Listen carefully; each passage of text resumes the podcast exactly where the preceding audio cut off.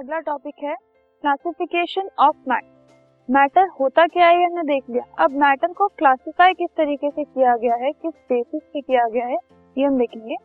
सबसे पहली क्लासिफिकेशन जो हुई थी मैटर की, वो थी ancient classification it was done by ancient Indian philosopher जो पुराने एंशियंट टाइम के एंशियंट इंडिया के जो फिलोसोफर्स थे, उन्होंने जब मैटर uh, को क्लासिफाई किया था मतलब जो सराउंडिंग्स में जितनी भी चीज़ें थी उनको क्लासिफाई किया था।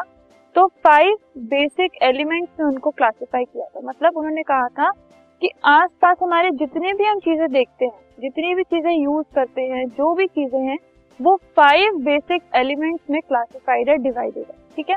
या तो वो एयर या फिर उनको उन्होंने नाम दिया वायु उसमें क्लासिफाइड है। सेकेंड एलिमेंट है अर्थ पृथ्वी थर्ड इज़ फायर और अग्नि. फोर्थ इज़ स्काई और आकाश. एंड फिफ्थ वॉज़ वाटर और जल. उनके हिसाब से एंशियंट इंडियन फिलोसोफर्स के हिसाब से, जितनी भी चीज़ें हम अपनी सराउंडिंग में देखते हैं सराउंडिंग में, अपने एनवायरमेंट में हम देखते हैं, वो सब इन पाँच चीज़ों में क्लासिफाइड है. ठीक है? मतलब जो भी चीज़ है, या तो वो इन पाँच एलिमेंट्स के अंडर होगी, या फिर वो और किसी चीज़ के अंडर नहीं होगी. ठीक है?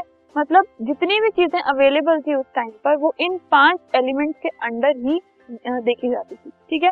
फिर उसके बाद क्या हुआ? मॉडर्न साइंटिस्ट आए मॉडर्न टेक्नोलॉजीज़ आई, उन्होंने इन्वेंशन की डिस्कवरीज की एक्सपेरिमेंट किए। उसके बाद उन्होंने अलग क्लासिफिकेशन ऑफ़ मैटर निकाली।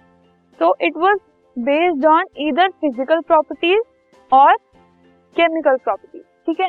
फ़िज़िकल या फिर केमिकल प्रॉपर्टीज़ के ऊपर बेस्ड उन्होंने मैटर को अलग अलग तरीके से क्लासिफाई किया।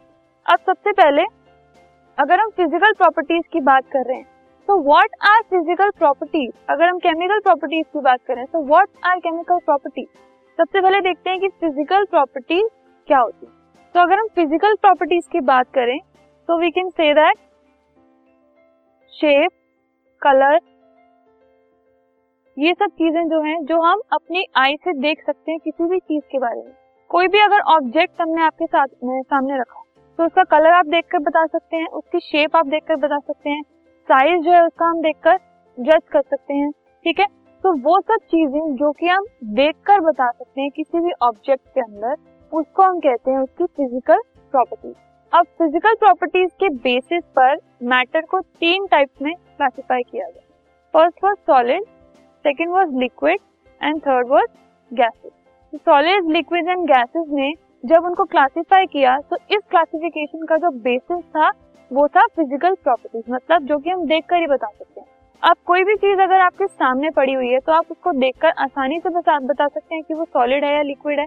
अगर मैंने वाटर रखा है आपके पास तो आप देखकर इजीली बता सकते हैं कि हाँ it is not a solid but it is a liquid अगर हमने कोई भी एक टेबल रखा है आपके सामने तो यू विल नॉट से कि एक लिक्विड है।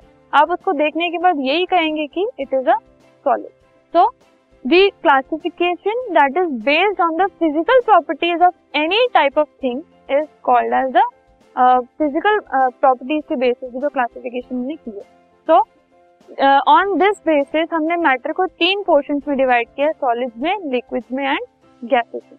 अब अगर हम केमिकल प्रॉपर्टीज़ की बात कर रहे हैं तो बाकी अगर हम चीज़ें देखें फॉर एग्ज़ाम्पल उनके कॉम्पोजिशन वो किस चीज़ से बना है, उसमें कितनी कोई चीज़ मिली हुई है तो वो सब चीज़ें हम देखकर तो नहीं बता सकते। किसी भी चीज़ के अंदर हम अगर देखकर ये बता, अगर बता सकें कि वो सिर्फ़ उसकी शेप क्या है, उसका कलर क्या है साइज़ क्या है तो वो तो हो गई उसकी फ़िज़िकल प्रॉपर्टी लेकिन वो कितना किस चीज़ से बना हुआ है, वो कितना किस चीज़ को सह सकता है, किस टेम्परेचर में उसका क्या रिएक्शन होगा। वो सब चीज़ें हम देख कर नहीं बता सकते। तो जो भी चीज़ें हम देख कर नहीं बता सकते, उनको हम कहते हैं chemical properties and on the basis of chemical properties हमने मैटर को फर्दर तीन और पार्ट में डिवाइड किया that is element compound and mixture जो हम आपकी फर्दर क्लासेस में फर्दर जो चैप्टर्स हैं, उसमें पढ़ेंगे। ठीक है?